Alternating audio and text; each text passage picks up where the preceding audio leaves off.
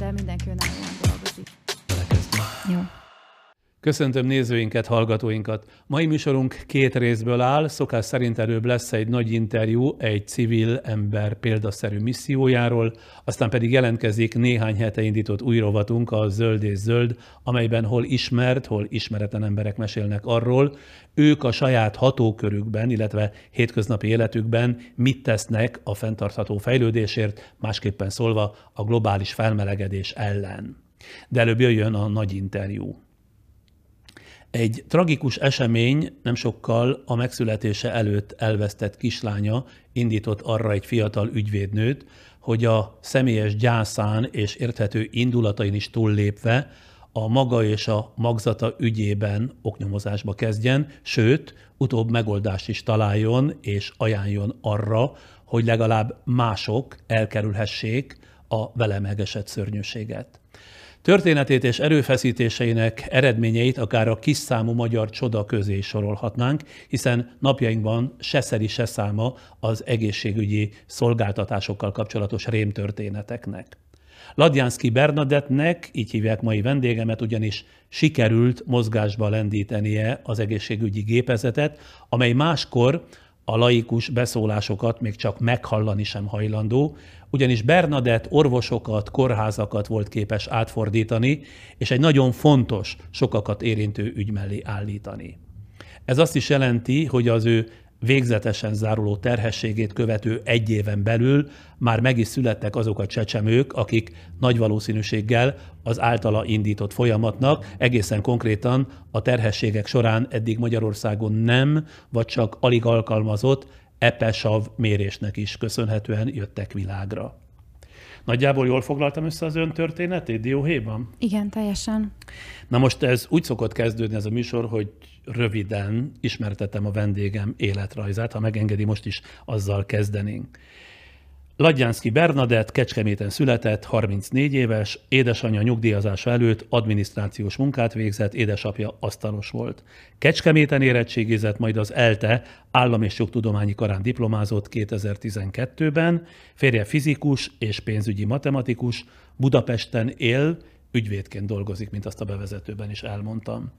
Haladjunk szép sorrendben, hogy tegyük mások számára is érthetővé az ön történetét, mert sok apró olyan részlet van, amit nagy figyelemmel kell követni.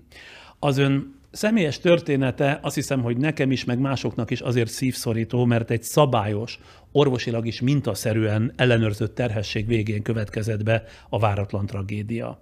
Nézzük onnan, hogy hányadik hónapban volt, amikor különleges jeleket, tüneteket tapasztalt magán.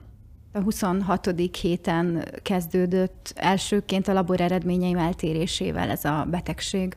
Konkrétan a májenzim értékeim tértek el a normálistól, és pár héttel később jelentkezett a viszketés. Elsősorban a tenyeremen és a talpamon jelentkezett, aztán néhány hét múlva már mm, elterjedt az alkaromon, a vádlimon, hasamon, tehát úgy elég sok helyen. Első gyereküket várták, ugye? Igen. Ez a viszketés, ez milyen fokú volt? Amikor viszketett, akkor, akkor nagyon-nagyon rossz volt. Tehát én azt szoktam mondani, hogy ilyen őrjítő, tényleg nem tudtam másra figyelni. Amikor nem viszkettem, akkor nyilván jó volt minden, csak, csak amikor viszketett, akkor, akkor ez nagyon kellemetlen. És ez hosszú percekben, vagy akár órákban mérhető volt? Órákban. Naponta több óra. Sokszor sebesre vakartam magamat illetve a lábomat hideg vízbe tettem, csak hát ugye ezzel meg az a veszélyes kismamaként, hogy az ember nem szeretne megfázni vagy felfázni, tehát egy darabig tudtam hideg vízbe tartani a lábomat, aztán ki kellett vegyem. És akár ez még azt is jelentette, hogy aludni sem tudott? Nem tudtam. Menetrendszerűen felébredtem éjszaka, szinte mindig ugyanakkor, és körülbelül éjszakánként két órát vakaróztam. A viszketés mikor kezdett egyéb jelekkel, fájdalmakkal is tetéződni? fájdalom az csak az utolsó éjszakán volt, úgyhogy a viszketést meg, mivel tudtam, hogy a vakarózással nem segítek, hanem csak fájdalmat okozok magamnak, ezért abba hagytam, mielőtt még fájdalmas lett volna. Elment ezzel a tünettel az orvosához? Nyilván beszámolt neki, és ő mit mondott? Ő az első pillanattól erre gyanakodott, erre az úgynevezett terhességi kolesztázis nevezetű betegségre, és amikor elkezdtek a laborértékeim rombolni, ő már kérdezte, hogy viszketek-e, és akkor még mondtam, hogy nem, egy pár hét után kezdődött ez. Milyen módon derült ki az ön számára, hogy nagy a baj? Én ennek nem voltam tudatában, hogy nagy a baj, vagy lehet nagy a baj. Természetesen amennyi nagyon-nagyon kevés irodalom ezzel kapcsolatban van magyar nyelven, ott ott volt az, hogy nagyon ritka esetben ez a magzat halálával is járhat, de hát ez olyan, amit az ember olvas, és tovább lapoz, és be is csukja azt az oldalt, hogy ez biztos nem én velem fog megtörténni. És megvizsgálták alaposan? Tehát kiderült, hogy valójában arról van-e szó, amire gyanakodtak? Igen, igen, tehát onnantól, hogy a májenzim értékeim romlottak, hetente jártam laborvizsgálatra, illetve két hetente jártam egy speciális genetikai ultrahangra, ahol a baba ö, ö, vérkeringését vizsgálták, úgyhogy szorosan fogtak, és a diagnózist is megkaptam, tehát onnantól a papírjaimon szerepelt az, hogy terhességi kolesztázisom van. Gyógyszert kaptam, amit mindenhol a világon alkalmaznak erre a betegségre, és hát a heti labor, illetve a két heti genetikai vizsgálat volt az, amivel engem figyeltek. Egyszer csak fölgyorsultak az események, ugye? Április 20-án voltam a szokásos terhes gondozáson, ott volt ultrahangvizsgálat is, egy CTG vizsgálat is, és mindent rendben találtak. Semmilyen eltérés nem volt a normál értékektől. Majd aznap este otthon észrevettem, hogy bekeményedett a hasam, de hát az arra még nem gyanakodtam, mert sok szülés is így indul, és akkor már a 36. héthez közeledtem, tehát akár még az is lehetett volna, és nem tudtam sehogy se csillapítani ezt a keményedést. Nyilván itt vannak praktikák, amit már egy kismama azért tud, hogy... De hogyan... nem hívta föl közben az orvosát, hogy miért keményedik a hasa? Mm, nem, mert velem előfordult egyébként is a terhesség során, meg ez egy elég tipikus dolog.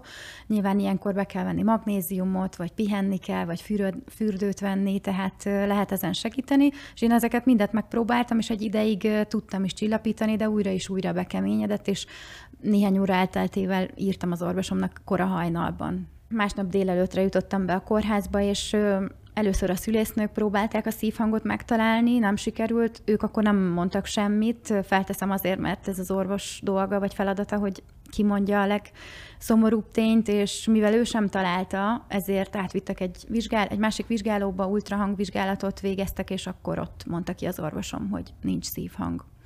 Ez azt jelentette, hogy tehát meghalt a magzat? Igen.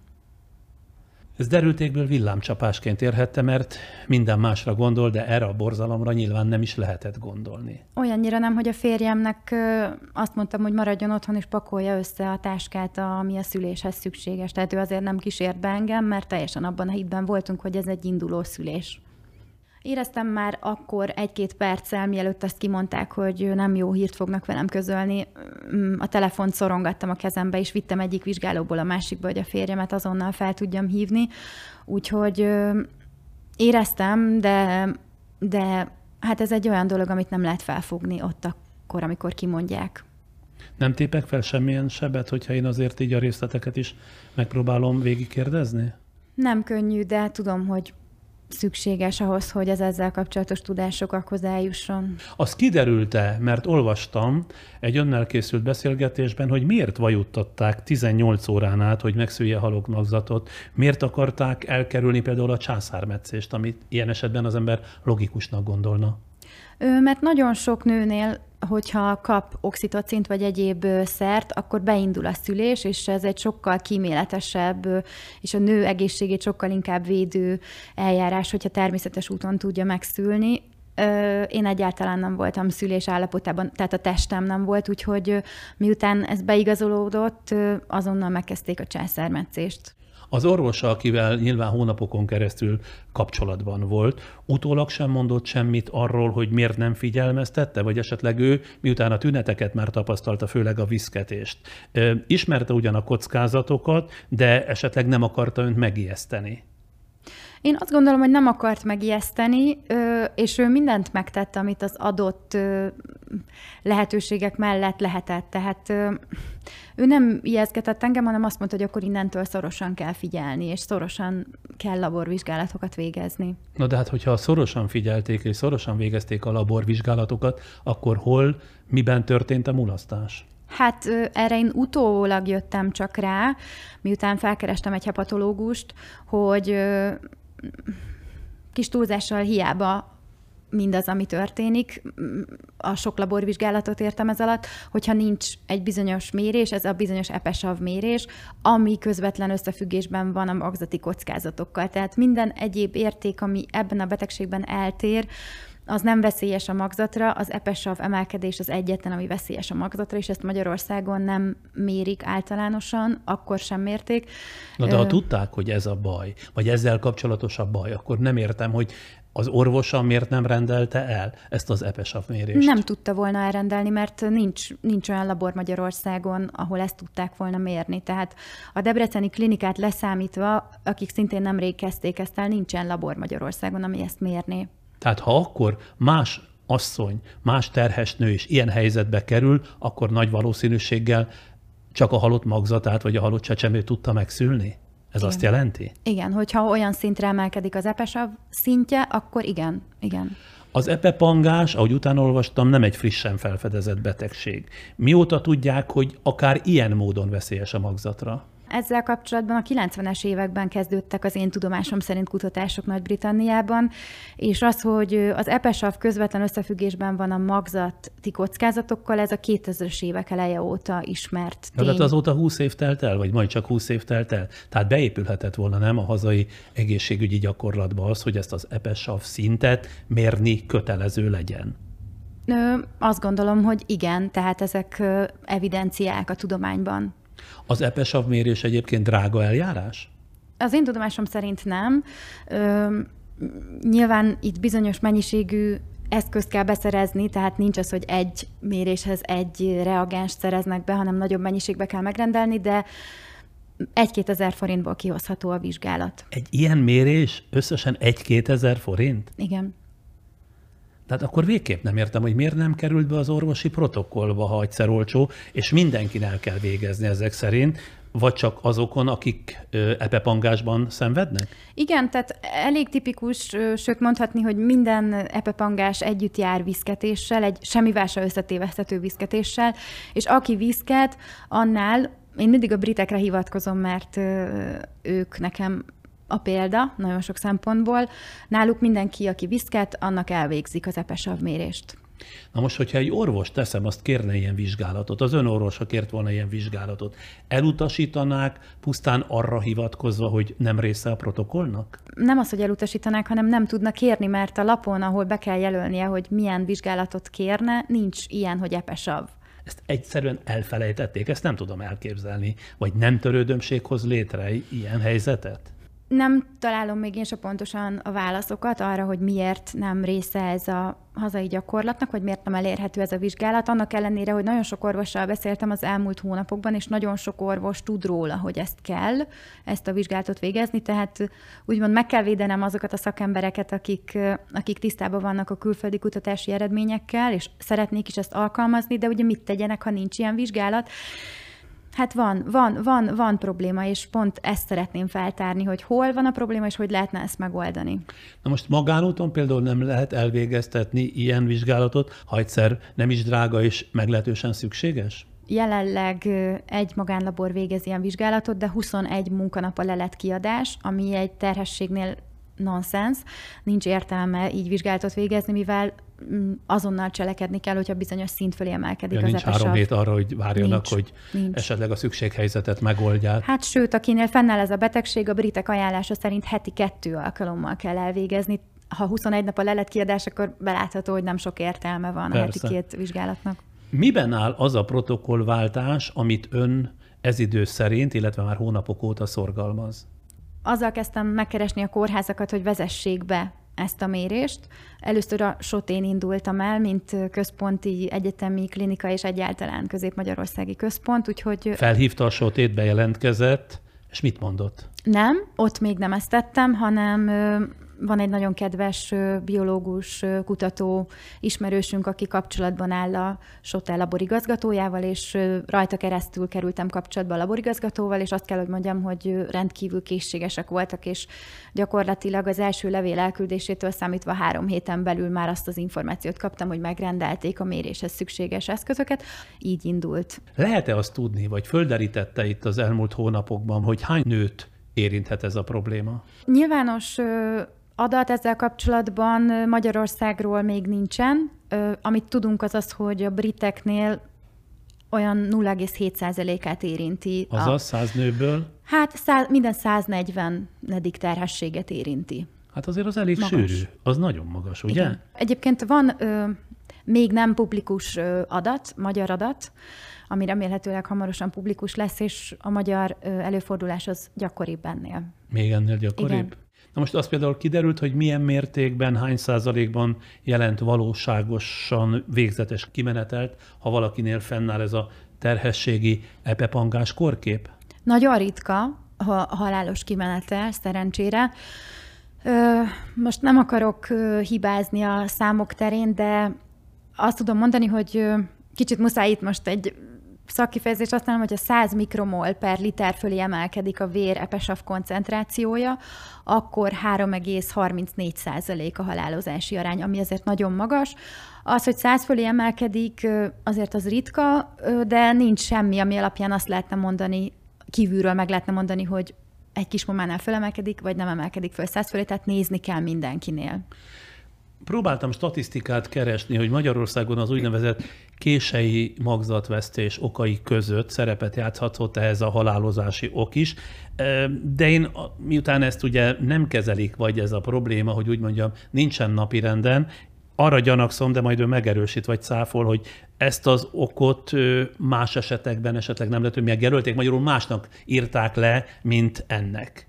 Elképzelhető, de azt is tudni kell, hogy az én ö, papírjaimon, tehát most itt gondolok a boncolási jegyzőkönyvre, illetve az árójelentésre sem szerepel ez egyértelműen. Hanem mi szerepel? Ö, rajta van, hogy nálam fennállt ez a korkép, de a boncolási jegyzőkönyvön nincs megjelölve az ok. Ö, egy nagyon kedves hepatológus ismerősöm elmondta, hogy sajnos erre nincs is lehetőség, hogy kimutassák, mert a boncolást azonnal meg kéne kezdeni ahhoz, hogy ez kimutatható legyen, és nyilván ez nem történik meg, hanem hetekkel később csak. Úgyhogy nincs is arra lehetőség, hogy ezt kimutassák utólag, hogy ez okozta.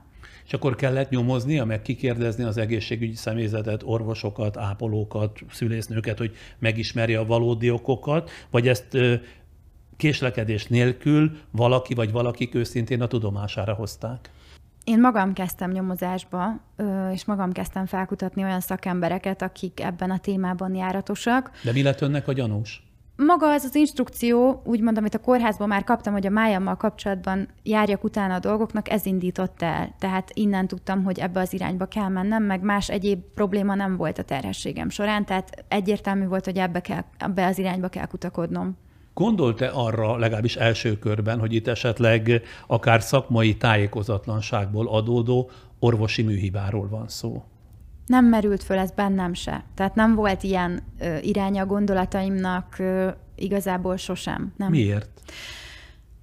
Erre tudok ügyvédként is, meg anyaként is válaszolni. Ügyvédként azt válaszolom erre, hogy nincsen ö, keresni valóm a bíróságon, én ezzel teljes mértékben tisztában vagyok, mert amíg nincs írásos irányelv, amiben ez szerepelne, hogy ezt a vizsgálatot el kellett volna végezni, addig nincs kit felelősségre vonni. De anyaként, meg emberként sem látom ebben a megoldást. Személyesen az orvosomat semmiképpen nem szeretném ilyen helyzetbe hozni. Ez nem az ő hibája, ez egy nagyon komoly rendszer szintű probléma, és nem ő az egyetlen orvos, aki ezt a vizsgálatot nem végezte el, hanem mivel nincs ilyen, ezért senki nem végez Magyarországon. Illetve hát nyilván ez megint az ügyvéd válasza, hogy sajnos tudom, hogy mennyit ad a bíróság egy ember életért, milyen gyakorlat van, most pénzbeli kártérítésre, ha gondolunk, még egy pernyertesség esetén is nagyon csekély az összeg, és nem kapom vissza a kislányomat. Tehát nekem ez nem elégtétel, én inkább a jövőbe akartam tekinteni. Nekem ez nem megoldás, hogy a múltba beragadjak. De hogy tudta ilyen racionálisan végig gondolni ezt az egészet, hogy nem érzelmileg közeledett, elveszítette a kisbabáját? Ennél nagyobb tragédia nincsen. Én azt gondolom, hogy nem racionális az én hozzáállásom feltétlenül, nagyon is érzelmi alapú, mert mert amit csinálok, az már régen túlmutat azon, ami nekem kellene ahhoz, hogy egy következő terhességnél ne legyen probléma, tehát bennem abszolút az van, hogy szeretnék segíteni másokon, és nagyon is érzelmileg rengeteget kapok azáltal, hogy, hogy látom, hogy segítek. Mert ugyanis én arra gondoltam, de hát csak nagyon elvileg, hogy egy megnyert perrel elvileg elérhető lett volna, hogy a terhességi epepangás, hogy mondja a kolesztázis, Igen. megfelelő figyelmet kapjon a nőgyógyászati protokollban.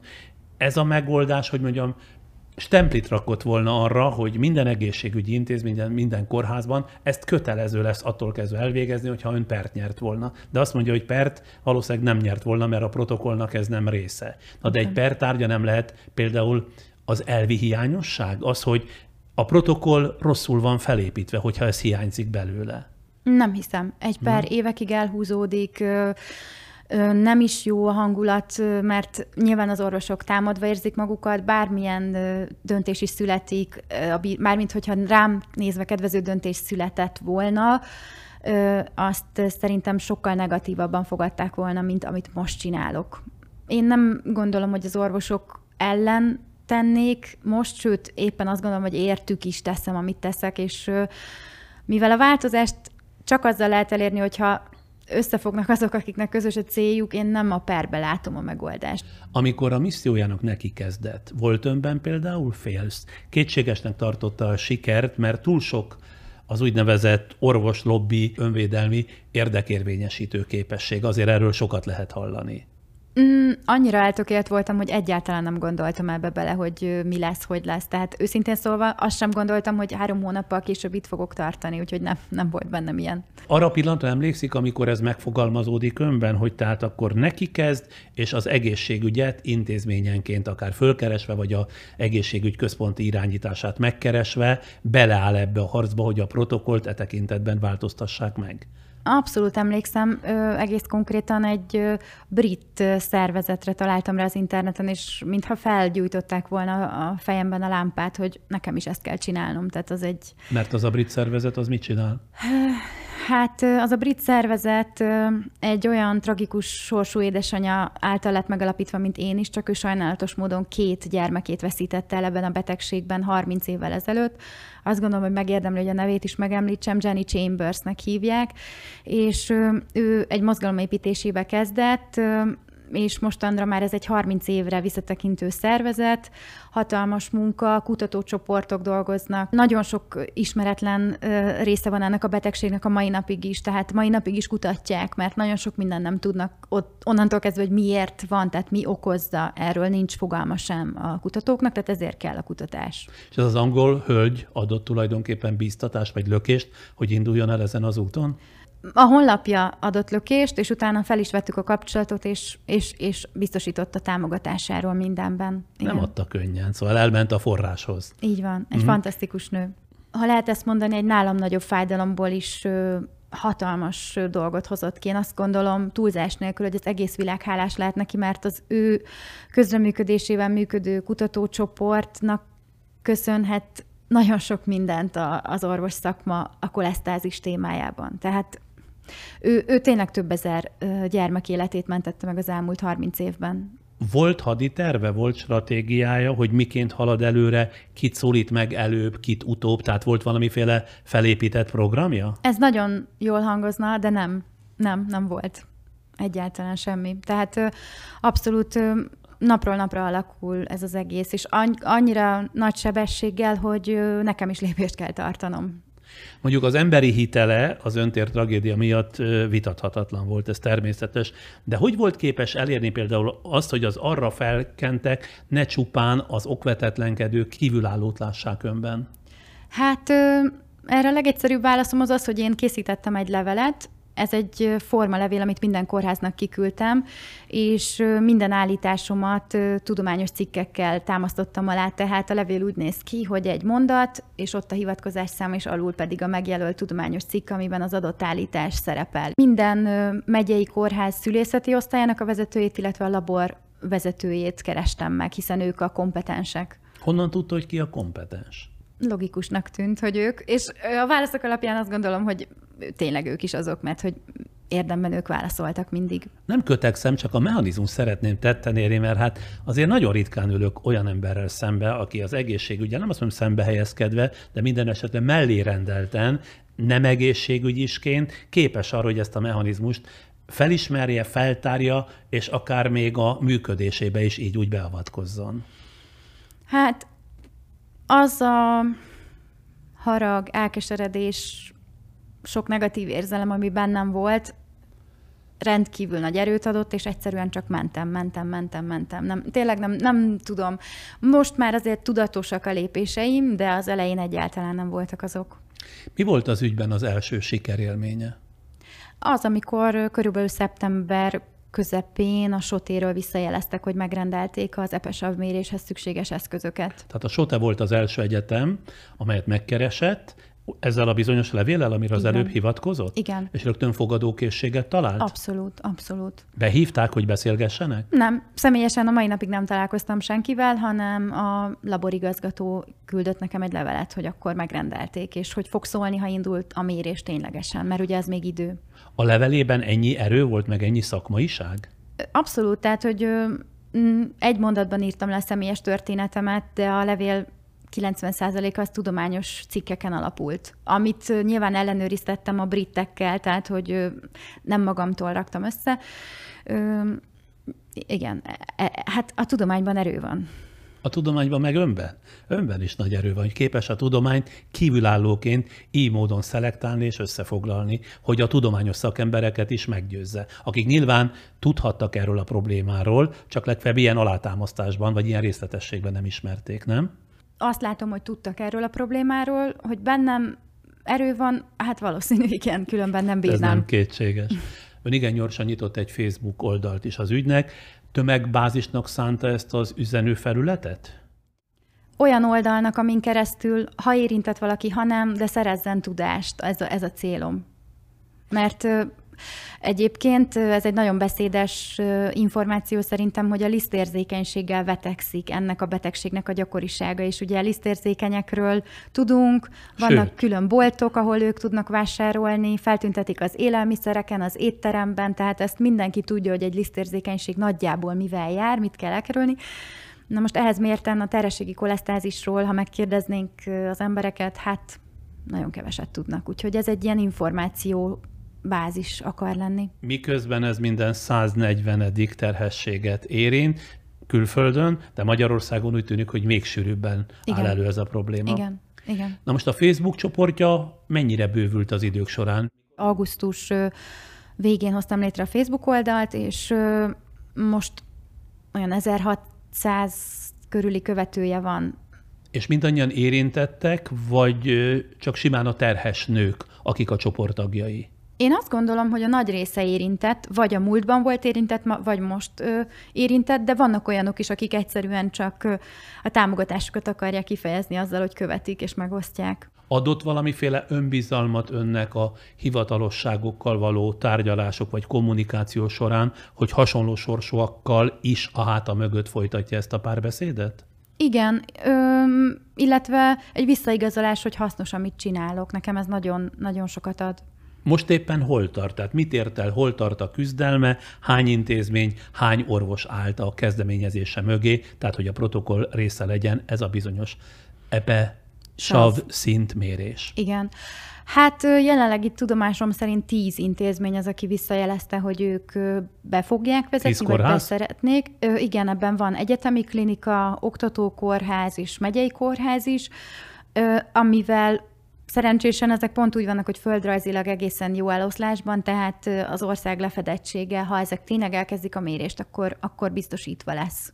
Hány helyen kellene, hogy legyen? Tehát a tízhez képest kérdezem, hogy mi lenne az az igazi siker vagy áttörés, amikor minden egyes kórház, illetve minden egészségügyi intézmény is ezt bevezetné? Én azt gondolom, hogy egy ekkora országban, mint Magyarország, ez már jó. Tehát nem biztos, hogy kell több, inkább a logisztikát kell megoldani, hogy azok a centrumok, ahol mérnek, oda eljusson a vér, mint a, a vidéki városokból is. Egyébként az egyből hogy lett tíz? Tehát hogyan tudta folyamatosan? Mindenkinek küldte a levelet?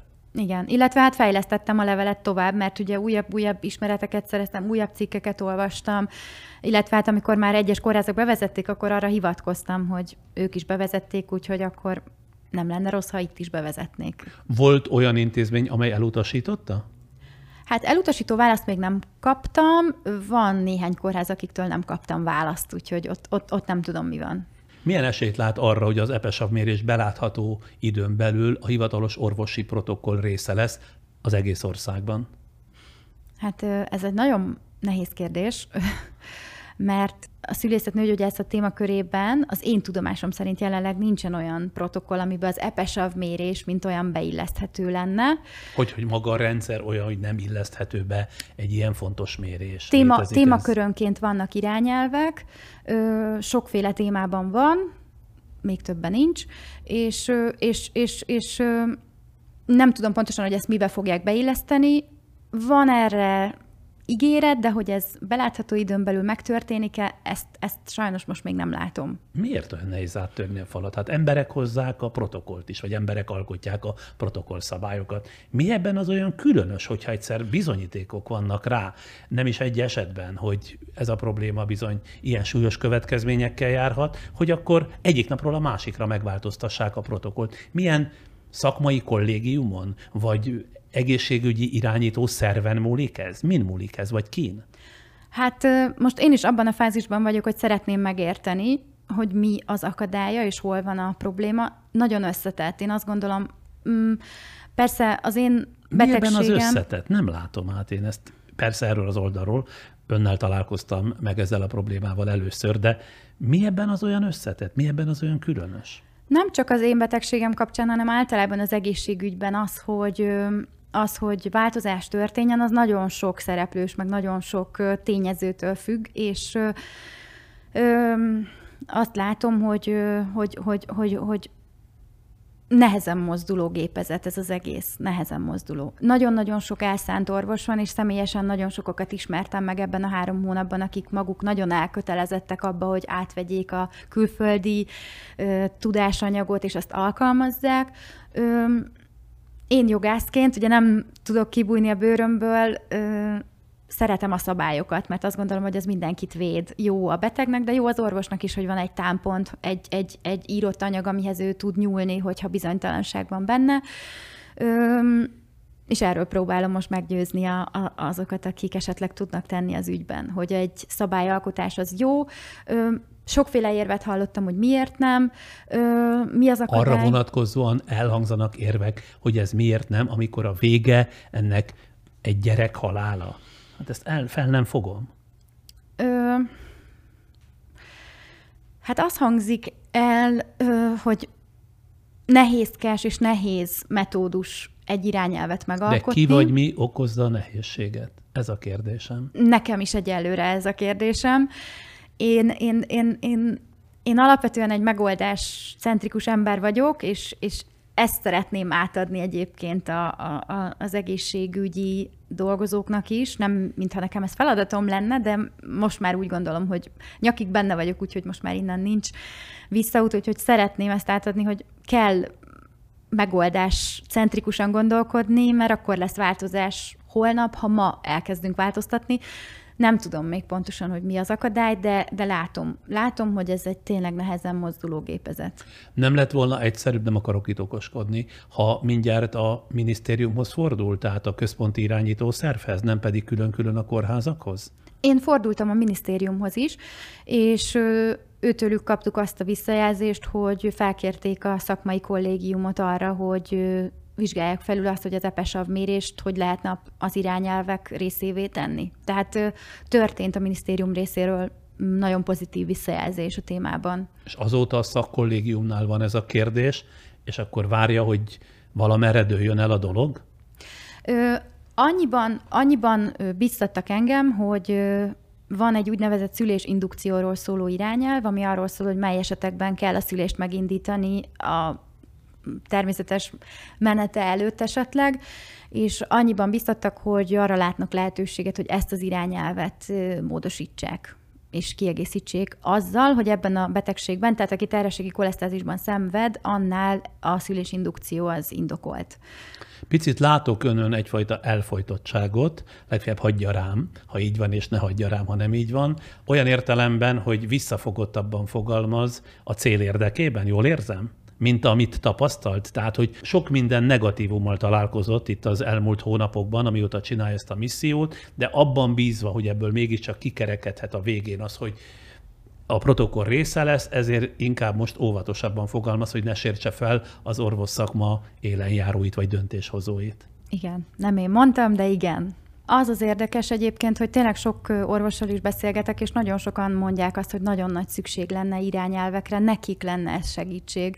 Ugye gondolom, el Jó, tudom azt végképp képzelni... nem értem, hogy nincsenek irányelvek. De vannak. A szülész szakmán belül. Vannak, Na, de vannak. Akkor... Nem akarom, egyáltalán nem akarom azt a látszatot kelteni, hogy nincsenek, de nagyon sok terület van, amiről nincs irányelv.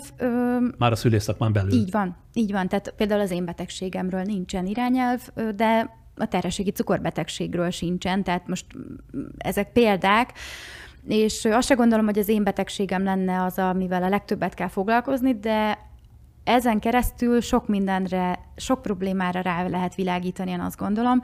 És lehet, hogy valaki azt gondolja, hogy hú, hát ez ügyvéd, és akkor biztos ő azért akar irányelveket, hogy aztán jó pereket akaszthasson az orvosok nyakába. Szerintem egy tisztességes ügyvéd abszolút nem így gondolkodik, hanem pont az lenne a, az irányelveknek a célja, hogy elkerüljük a bajt, tehát senkit nem kárpótol a pénz az elvesztett életért. A szabályoknak az lenne a célja, hogy védjük az orvosokat is, és a betegeket is. Tehát az egységesítés is nagyon fontos lenne, hogy ugyanazt az ellátást kaphassa X városban egy kismama, mint az Y-ban. Mióta ezzel foglalkozik, ügyvédi pályát felfüggesztette? Nem.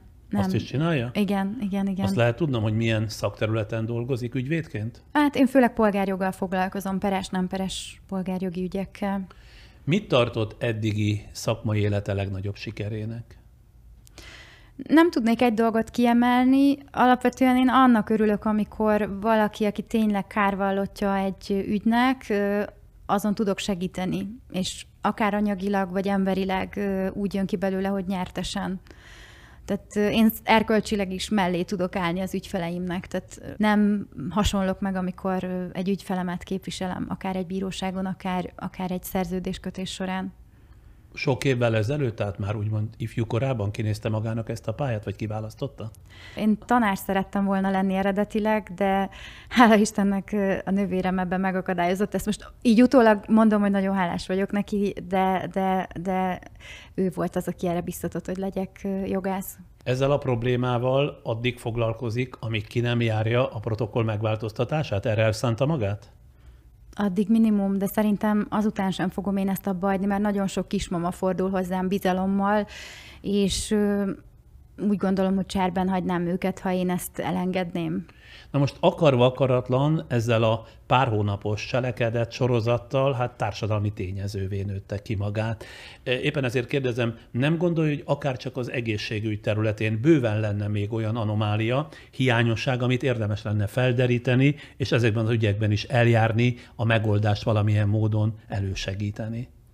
Ez nagyon nagy feladat lenne. Nyilván ebben a témában, a kolesztázis témájában a hitelességem miatt tudok ilyen erővel fellépni, de már most látok olyan dolgokat, amiben van véleményem, meg van, van, van álláspontom, nem tudom, mit hoz a jövő.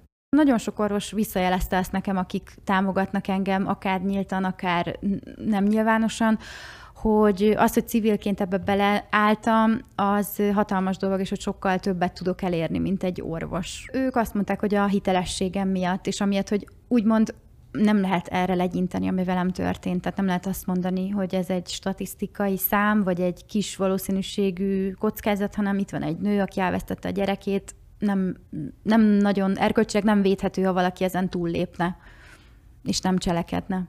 Több helyen nyilatkozta, hogy a közszereplést inkább elkerülő férje milyen szilárdan támogatta és támogatja mindvégig. Otthon mindent részletesen megbeszélnek, elhatározzák a stratégiát vagy a taktikát, és annak megfelelő ön másnap vagy a következő alkalommal cselekszik? Abszolút. Ő egy nagyon analitikus gondolkodású ember, úgyhogy szükség is van rá, hogy, hogy segítsen nekem. Ugyan túl közeli még ez a keserű emlék, de az új ismeretek birtokában tervezi-e, hogy gyereket szülve is győzelmet arasson a végzeten? Mindenképpen szeretnék, igen, édesanyává válni. Igen. Hát vannak éjszakák, amikor felébredek, és próbálom felfogni, hogy mi történt. Nem mondom, hogy ez megtörtént már, mert hát erre soha nem gondoltam, hogy velem ilyen fog történni. Soha nem volt ilyen a családunkban sem, tehát ez felfogatatlan még most is. Mit gondol, mikor jön el az a pillanat, amikor azt mondhatja, hogy elértem, amit akartam? Volt értelme a missziónak? Annak, hogy volt értelme, ezt már most is kimondhatom, mert tíz intézmény döntött a mérés bevezetése mellett, nagyon sok kismama fordul hozzám. Azt gondolom, hogy a legnagyobb eredmény nekem személy szerint az lenne, hogyha ez irányelvi szinten is megjelenne. Mert, mert azzal lenne biztosítva az ellátás egységessége. Tehát azzal lenne biztosított az, hogy az ország bármely területén lévő kismama megkapja a megfelelő ellátást. Hát nagyon jó volt önt hallgatni és megismerni, és tényleg az ember leborul az ilyen emberek előtt, hogy valaki egy ilyen nagyon súlyos helyzetből is képes fölállni úgy, hogy ebből valamit az ország, a világ, tehát a környezet profitáljon. Ez nagyon nagy dolog. Köszönöm. Én a történetét és a tevékenységét azért tartottam, nem csak figyelemre méltónak, de bemutatandónak is, mert az ön magatartása, hozzáállása az ügyhöz szerintem sok embernek adhat erőt. És arról nem beszélve, hogy gyakran mondogatjuk, hogy rajtunk semmi nem múlik. Tehát egy emberen semmi nem múlik. És íme itt a példa, hogy egy emberen, azaz önön mennyi minden múlott, vagy múlik. Igen, és nagyon-nagyon szeretném, hogyha mindenki, aki az egészségügyben bárhol is van, ugyanúgy föltenné magának a kérdést, hogy ő mit tud tenni ezért az ügyért, mert én azt gondolom, hogy mindenki tud. A házi orvostól, a védőnőn át, a szülésznőn, a nőgyógyászon, a vezető, vezetőkön át mindenkinek van mit tenni, és tud is mit tenni. Ha én ennyit mindent tudtam három hónap alatt, akkor, akkor aki bent van, az is tud, és, és mondom, tudom, nagyon sokan jó szándékkal és a legjobb hozzáállással vannak. Én azt kérem, hogy mindenki tegye fel ezt a kérdést magába, hogy mit tudna ő tenni, hogy változás legyen. Köszönöm szépen, hogy eljött. Köszönöm én is a meghívást. És akkor, mintha ezt a gondolatot folytatnánk, jön új rovatunk benne egy újabb történettel, amely arról szól, hogy valakinek hogy és miért fontos a fenntartható fejlődés.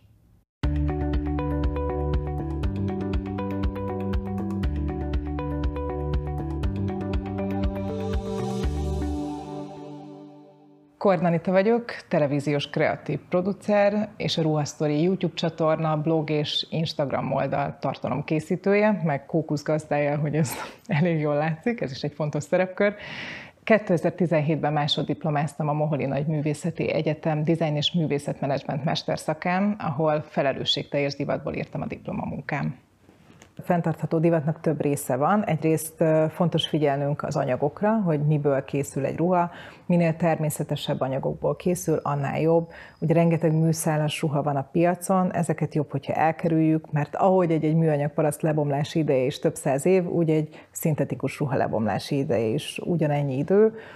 Tehát jó, hogyha természetes anyagokat használunk. Ezekből is inkább keressük a, az organikus minősítésű, illetve a különböző például Ökotex vagy GOTS minősítésű anyagokat, mert ezek garantálják azt, hogy a gyártás során is figyelnek arra, hogy minél környezetkímélő módon gyártsák azokat a textileket. A fenntartható divat másik nagyon fontos része az az etikusság, hogy hol és milyen körülmények között készülnek a ruháink, hogy megfizetik-e azokat a dolgozókat, azokat a varrónőket, mert ugye zömében nők készítik a ruhákat, akik elkészítik azt a darabot, amit mi mondjuk itt reggel kiválasztunk a szekrényünkből.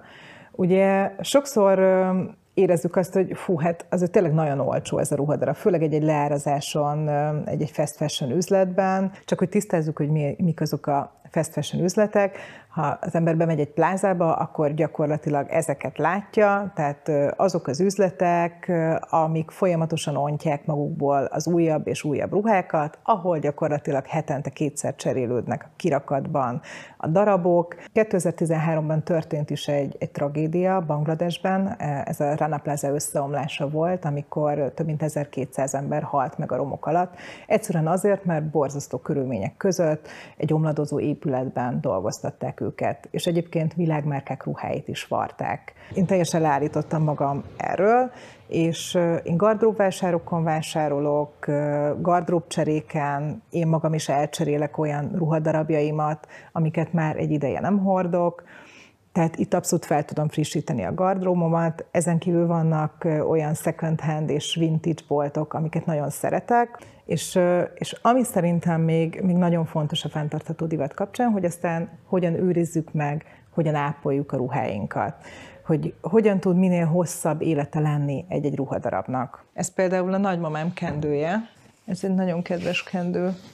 Nekem emlékszem mindig, ahogy a, ahogy a ballonkabátján kívül, így a galérián kívül felkötötte, és, és amikor kipakoltuk a házát, meg a szekrényét, akkor, akkor előkerültek ezek a kincsek, és ezt én elraktam például magamnak, ezt egyébként a hajamban szoktam hordani, vagy, vagy, a, vagy a csuklomra tekerve, vagy a táskámra, tehát hogy egy csomó variációs lehetőség van. Minden ezen a darabon emlékeztet a, a nagyszüleim házára, ők is egy ilyen kádárkocka házban laktak, és ez egy tomcsányi darab egyébként. Minden részlet ott van, ezen a ruhán, tényleg még a macska is, meg a falnak támasztott bicikli. Nagymamám nyári konyháján volt egy ilyen színes szalagfüggöny, talán néhányan emlékeznek még ezekre a színes műanyag szalagfüggönyökre, amik ilyen régi nyaralókban voltak, és hát ezek a színes csíkok ezen a szintén magyar tervezői ruhadarabon engem abszolút erre a szalagfüggönyre emlékeztetnek. Még mindig sokaknak ez van a fejében, hogy, hogy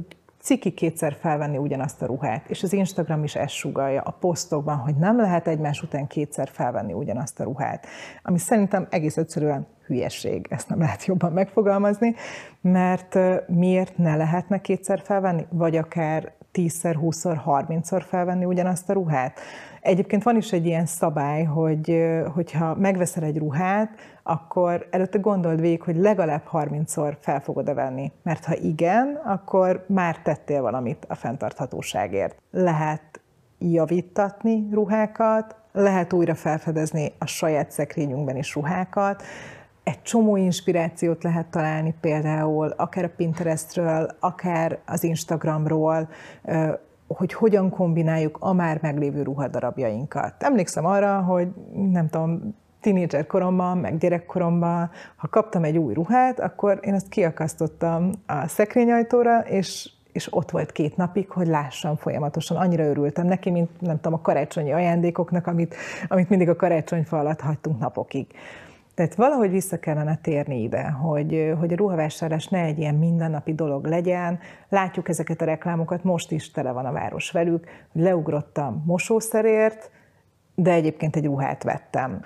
És hogyha ha összeszámoljuk azt, hogy egyébként feleslegesen a fast fashion boltokban mennyi pénzt költünk el úgy, hogy á, ez csak ezer forint, de majd jó lesz valamire, akkor, akkor rájövünk arra, hogy, hogy ezeket, ezt a sok picit összeadjuk, akkor valószínűleg ugyanoda jutunk, mint hogyha mondjuk egy szezonban csak egy vagy két, de minőségi ruhadarabot veszünk. Csak szerintem nagyon kevesen ülnek le és számolják ki ezt, pedig biztosan meglepődnének. A körforgás az egyébként egy kult szó a divat téma körében is, tehát hogyha megvettünk egy darabot, akkor egyrészt szerintem úgy vegyük meg, hogy tudjuk, hogy nagyon sokszor fogjuk ezt hordani, másrészt úgy vegyük meg, hogy tudjuk, hogy olyan minőségű ez a ruhadarab, hogy adott esetben akár tovább is tudjuk majd adni. Mert igen, előfordul, hogy megununk valamit, előfordul, hogy már méret problémák miatt mondjuk nem tudjuk hordani, de akkor ezt tovább tudjuk adni. Ha már azt érezzük, hogy olyan, olyan az a darab, amit, amit szerintünk egyik ismerősünk, egyik barátnőnk sem tudna hordani, gardróbvásáron sem tudnánk eladni, akkor adományozzuk el. De nagyon fontos, hogy csak jó állapotú ruhákat adományozzunk el. Tehát ez nagyon-nagyon fontos, hogy az adományozás az nem megy elő azzal, hogy a lyukas pólómat adom oda. Nem, a lyukas pólómat azt elviszem a ruhakonténerbe. Nagyjából 1500 ruhakonténer van egyébként Magyarországon, nagy bevásárló központok parkolóiban találunk ilyeneket, oda bedobjuk ezeket a ruhákat, és azokból vagy textilongyokat készítenek, akár például kanapék tömő, tömítő anyagának használják ezeket, vagy hogyha még olyan állapotúak a, ruhák, akkor akár tovább értékesítik. Tehát, hogy ezért számtalan lehetőség van arra, hogy ne a kukában landoljanak ezek a ruhák. Ami nekem egy nagyon előremutató dolog a fenntartható divatban, ami szerintem nagyon progresszív, és most már egyre több fiatal tervező jön ki így az egyetemről, és mutat be így kollekciókat, az pedig az, hogy használt ruhákat használnak fel. Ezt nevezzük egyébként upcyclingnak, amikor valami régi darabot újra értelmezünk, és ezekből új ruhákat készítünk. Ez egyébként a, a világban is most már kezd egy trend lenni.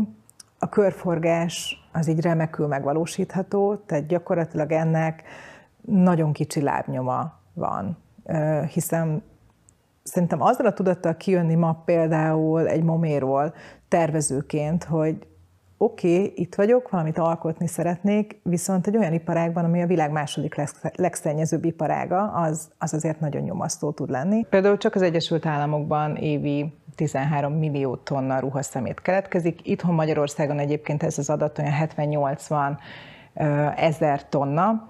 Ezt úgy kell elképzelni, hogyha mondjuk az Egyesült Államok példáját veszük, hogy nagyjából két ilyen nagy, kék zsák, amit szerintem mindenki ismer, most nem mondom ki ennek a bútorüzletnek a nevét, de mindannyian ismerjük azt a nagy kék zsákot, tehát mondjuk kettő olyan zsák ruha a kukában landol fejenként az Egyesült Államokban. Nagyon kedves felfedezés nekem az, az a Second Land nevű márka, ő egy, egy fiatal lány, aki most végzett egyébként a Momén, Becsei Réta, úgy hívják, és egy nagyon tehetséges fiatal tervező, és hát nagyon egyértelmű feliratok vannak rajta, és én azt gondolom, hogy néha nagyon egyértelmű üzenetek kellenek ahhoz, hogy, hogy felkeltsük a figyelmet erre a témára. A klímaváltozás az, az egy közös ügy és ezzel mindenkinek foglalkozni kell a mindennapi életben, a gardróbjában is. Kordanita vagyok, és a, a divat a szívügyem, a fenntartható divat pedig még inkább a szívügyem, és ez a kettő ez nem zárja ki egymást. Tehát, hogyha szeretünk szépen öltözködni, attól még tudunk tudatosan is öltözködni, attól még oda tudunk figyelni a környezetünkre és a bolygónkra. Egyszerűen szavazzunk a vásárlásainkkal, mert hogy minden egyes alkalommal, amikor megveszünk egy ruhadarabot, azzal leadunk egy szavazatot arra, hogy az unokáinknak milyen bolygót fogunk hátrahagyni. Hol találkozik a múlt és a jövő? A jelenben. Ne csak figyeljük, legyünk aktív részesei a fejlődésnek, mert minden lépés egy befektetés is a környezetünkért, a világért. Ne csak legyen, Tegyen is a jelenben a jövőért. Raiffeisen Bank a fenntarthatóságért. A jövő időben.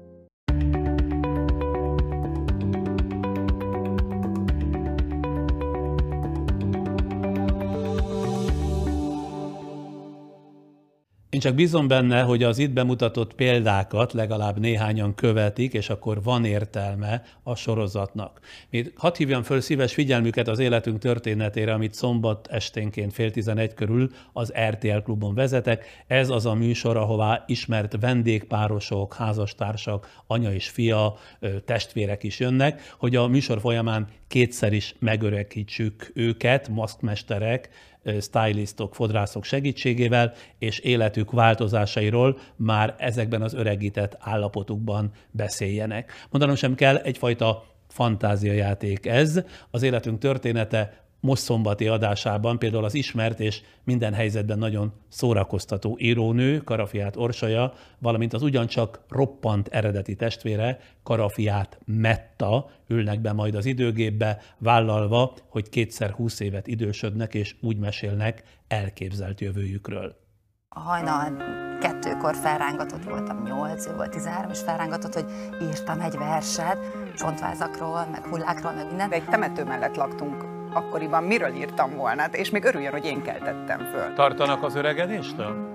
Foglalkoztatja önöket? Uh, igen. Minden percben. Azért nem vonulnék magammal az utcán. Mindkét vendég remek, az egyik legjobb műsor lesz ez, mert egyszerre nagyon szórakoztató, rengeteget fogunk rögni az együtt töltött órában, helyenként viszont majd nagyon el lehet érzékenyülni a különböző pillanatokban. Tehát életünk története a Karafiát nővérekkel és velem holnap után szombaton este fél tizenegykor az RTL klubon. Mára ez volt műsorunk, jövő csütörtökön este nyolckor újabb premierre jövünk itt a podcast keretei között. Viszlát!